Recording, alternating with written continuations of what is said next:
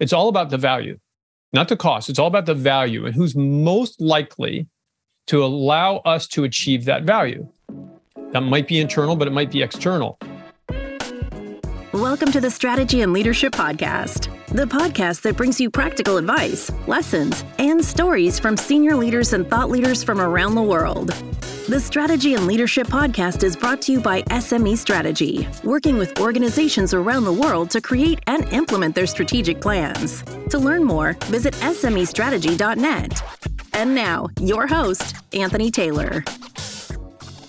Hey there, folks. Welcome to today's episode of the Strategy and Leadership Podcast. Today, I am joined by David A. Fields, who is the managing partner at David A. Fields Consulting Group. David, how are you today? I'm outstanding and, and delighted to be here. Thank you for inviting me to be on the show. I'm so excited. So, uh, for our listeners who might not know, I am a consultant. I do strategic planning consulting. Started my company about 12 years ago, and I begged, borrowed as much information as I could get. And David was one of the people that inspired me along my consulting journey. So, when I saw that there was an opportunity to interview him on the podcast, I jumped at it. Uh, but, David, why don't you tell our listeners a little bit about who you are, what you do for people around the world, and we'll get into it. Okay. Uh, what we do is very straightforward. Our clients are all small consulting firms. So we work with anywhere from solos, not startups, but solo consultants up to we have some clients over 100 million, but I, I would say most of our clients are 20 million and, and below. And we help them build their consulting firms. Our expertise is, is the business of consulting. That's awesome. And so, as you go through helping people on their consulting journey, what are some of the things that you think about? What are some of the things you consider? And, and maybe what are the things that you find deliver the most value for the consultants that you work with and run into? Oh gosh, uh, that's a broad question, and of course, it depends entirely on on who we're talking to and where they are in their journey. Um, what we have found is there are fairly predictable stages in in the growth cycle and, and in fact we have um, we published once something called the 10 stages of growth for a consulting firm is one of these things that uh, i was sitting there one morning writing as you know I, I write a fair amount and i'm like you know what I wonder if this would be helpful. And I jotted down these 10 stages, threw it out on the blog. It turned out to be our most popular thing ever. You know, it's like just just so happened. Those stages do create pretty predictable but different problems. For instance, if you have a three person firm or a one person firm, culture is a little bit less of an issue. At such point as you're $20 million, you've 80 or 100 people, culture's massive issue. And now you're dealing with multiple offices, perhaps. So, so the challenges change. The fundamentals of the business stay the same though, because the fundamentals of, of the consulting business are, are very, very simple. So it's a very simple business. Uh, what had you decide to be a mentor, advisor, champion for consultants? So I, I did this. Uh, I started doing this uh, for the normal reasons um, anybody goes in their business, which is they fall into it backwards and, and go, "Oh, look where I am." So that uh, I was. I've been in consulting for 25 years. Uh, worked my way up through to partner at a at a firm, spun off and created, uh, co-founded a firm, and and the business we had, which predates the the Catalants of the world, Catalant and BTG, and all these kinds of firms that now allow uh, those of your listeners who are corporate uh, folks who might go to an aggregator and say, "Hey, look, can you find me? Can you assemble a team?" That all exists now. Back in 2005, it didn't exist. I had created something similar, mm. uh, a consortium, and I would sell consulting work and then bring in experts to to do the work. Well, there I am doing my my thing, and some consultants started to say, "Wait a second, David, how are you able to do this? How do you win projects? How do you win better projects?" And all I'd been focused on was the client side. My first book is actually for clients. It's how to hire consultants, how to use consultants better. And sort of on a lark, I decided to coach a couple of consultants, and that lark ate my business is what happened. And so over four or five years, the well, you know what, I'll help out another consulting firm. Yeah, sure, I can advise you on how you would grow or how you scale.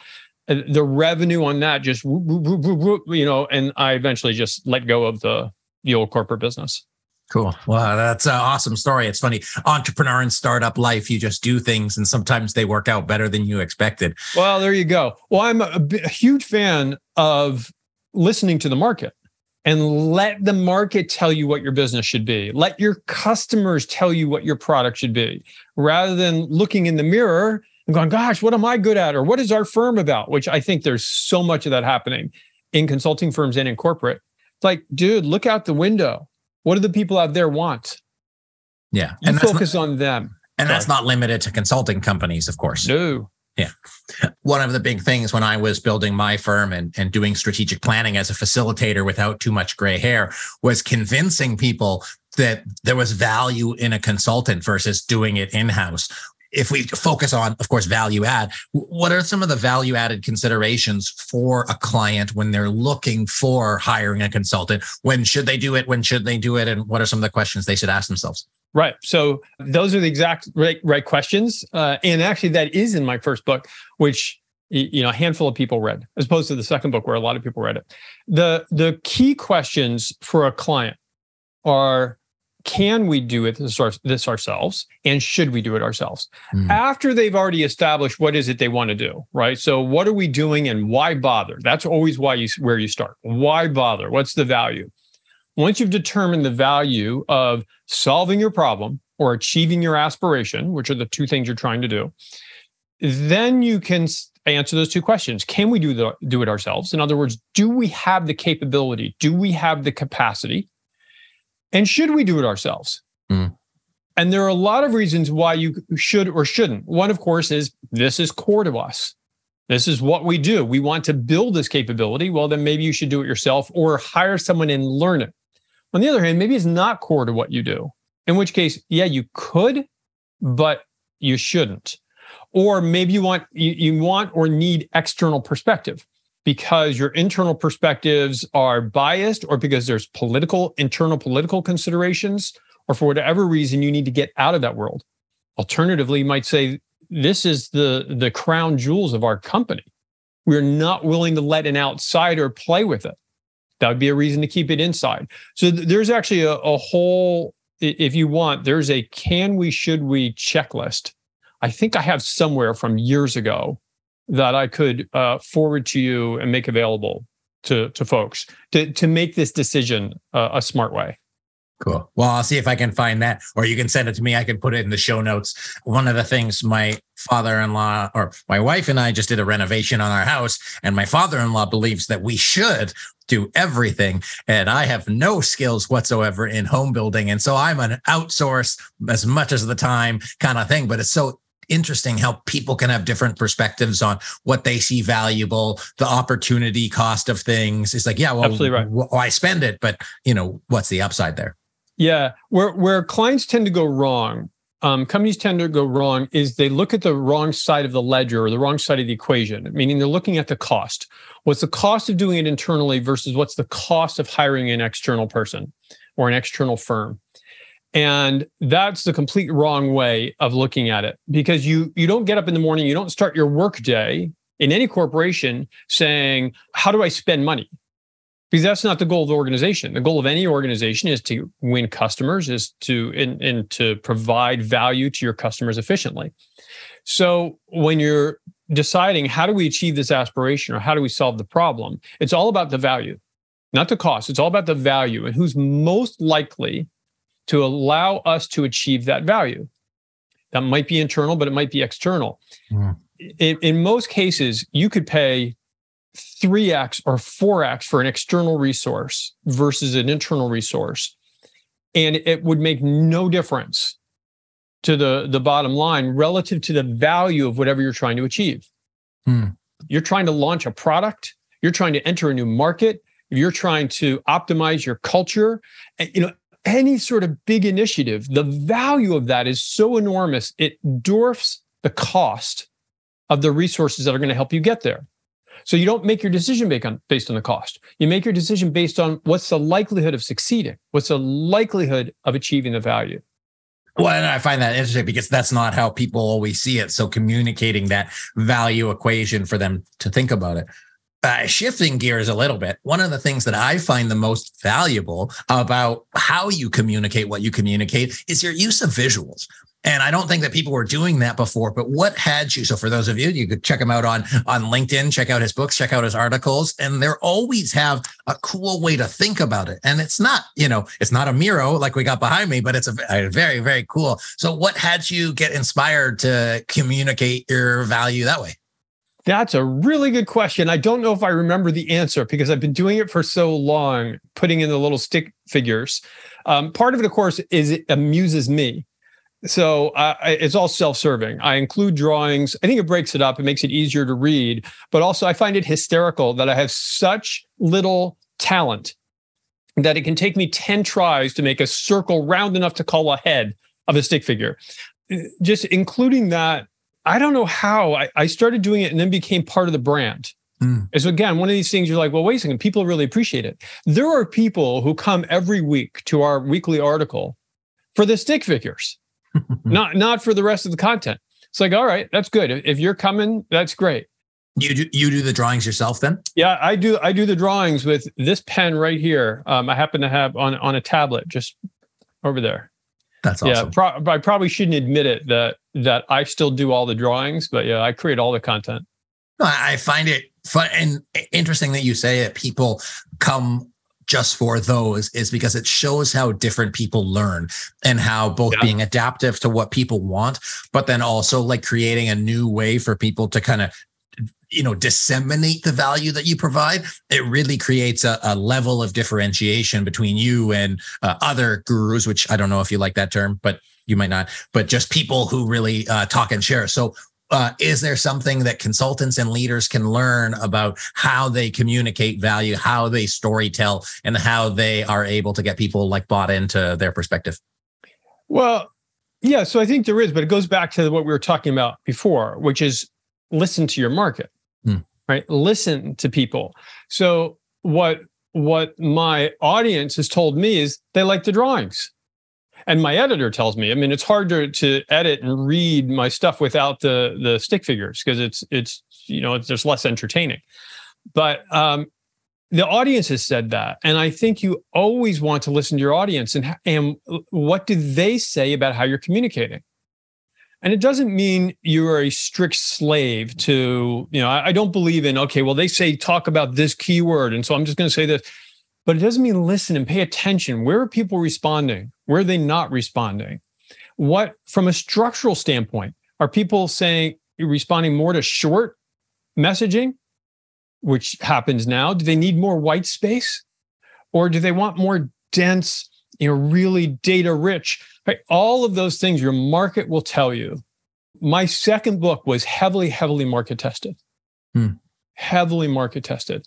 And as a result, it is a far better book. It communicates far better than if I had just written it and said, well, here's what I think, here's what I want it to look like, down to and including the title of the book and the cover, neither one of which I like, but the market said, this speaks to us. Okay, there you go. Interesting. So, uh, if we shift from the client who's going to buy consulting to the consultant sure. who's going to sell consulting, and we yeah. talk about what the market wants, uh, we're entering a we're in an economic downturn. The depending on who you talk to. What is the market saying for consultants? What are consultants saying about the market? And what are you seeing as a professional um, inside this industry and beyond? Okay. So this is truly this is a point in time snapshot. And i'll tell you what i'm seeing in the marketplace. And your listeners i would actually love to hear them say no this is what we're seeing what I'm seeing, so first of all, demand for consulting has been the strongest over the past couple of years that I've seen in 25 years. It has hmm. been exceptionally strong. I have not seen demand wane or ebb at all in the last couple of months. What I have seen is decision cycles lengthen. And that happens when clients understandably get a little bit nervous. If the future looks uncertain, then decision makers are a little bit slower to, to just pull the trigger and ec- execute on a project. But the amount of dollars out there is still high. There is still a reluctance to bring in full time staff to show that on the balance sheet. Uh, so if you're a if you're a corporate VP and you're trying to accomplish something, you don't want to add people. That's frowned upon, but you still need to get the work done. Therefore, outside resources are a good solution, not just executors, but but thinkers. So there's still very, very high demand, is what we are seeing. It's a little bit of a slowdown or lengthening, I should say, of the sales cycle hmm. so far. Again, there's a part of it depends on what market you're in. Two years ago, the energy market was just a disaster, and all of our clients who were in the energy market were really struggling. And then it took off, and now they got more work than they know what to do with. Awesome. Uh, what would you suggest to consultants out there for them to be successful in this, you know, upcoming couple years? And is there anything else that you think they should know uh, that is uh, timeless about selling as a consultant? Sure. The well, I'll tell you what's timeless. Lesson number one, as far as I'm concerned, is consulting is not about you. Consulting is about them clients, your prospects, the market. That that is the it's very easy. It's what we call right side up thinking. It's very easy to say. It's actually very, very difficult in practice to make everything you do about your clients, about the market. However, that's fundamental to, to winning business and to succeeding in this business is remembering this business actually is not about you. It's not about your consulting firm. It is about the clients. Um, so that would be the the timeless piece of advice, if if if I could um, suggest just just one, I mean, we are in a people business, so I always recommend that people focus on that. They focus on the on the individuals. Uh, yes, you're helping a corporation or a corporate client, but you're helping a person mm. inside a corporation. You're helping them succeed, and it's a personal, trust based, human business. That's one of the reasons I really like the consulting business is it is very, very human. Uh, ultimately, I think most of us in the profession really enjoy helping our clients as people succeed, not just their businesses, them as individuals. It's extraordinarily rewarding. Mm, absolutely. That's one of the coolest things getting to when I say, like, hey, are they friends and clients? And you're like, well, yeah, they, they kind of are. Like they're both because you're helping them have great life, great work, uh, satisfaction, fulfillment. But if you've been with them for a long time, you see their life like evolve and change, and it's pretty cool. Absolutely right. You get the baby pics and the grandbaby pics and the wedding pics, and the, you know it all it's it's all part of it. Yeah. And I imagine with your clients that you work with, because they go through all of those growth stages that they you've seen them, their businesses grow, the little babies that they were into uh, bigger and oh, more yeah. substantial ones. We've seen folks go from uh, teetering on bankruptcy to working an eight figure and you know targeting nine figure businesses we, we we've seen all the life cycles. That's awesome. So just as we finish up here, David, um, what are you working on right now? Like what excites you about your work? And then uh, maybe tell our audience where they can connect, learn more about you, and see some of your awesome doodles. See some awesome doodles. All right. What do we work on? Well, we're always working on a ton of stuff because I love this business. So anything we can do that we think can help clients, help consulting firms, like we, we're signed up for and, and we continue to expand. I've just got amazing people in my organization. So what we're we working on? And partly still demand is so high, we're working on finding more people.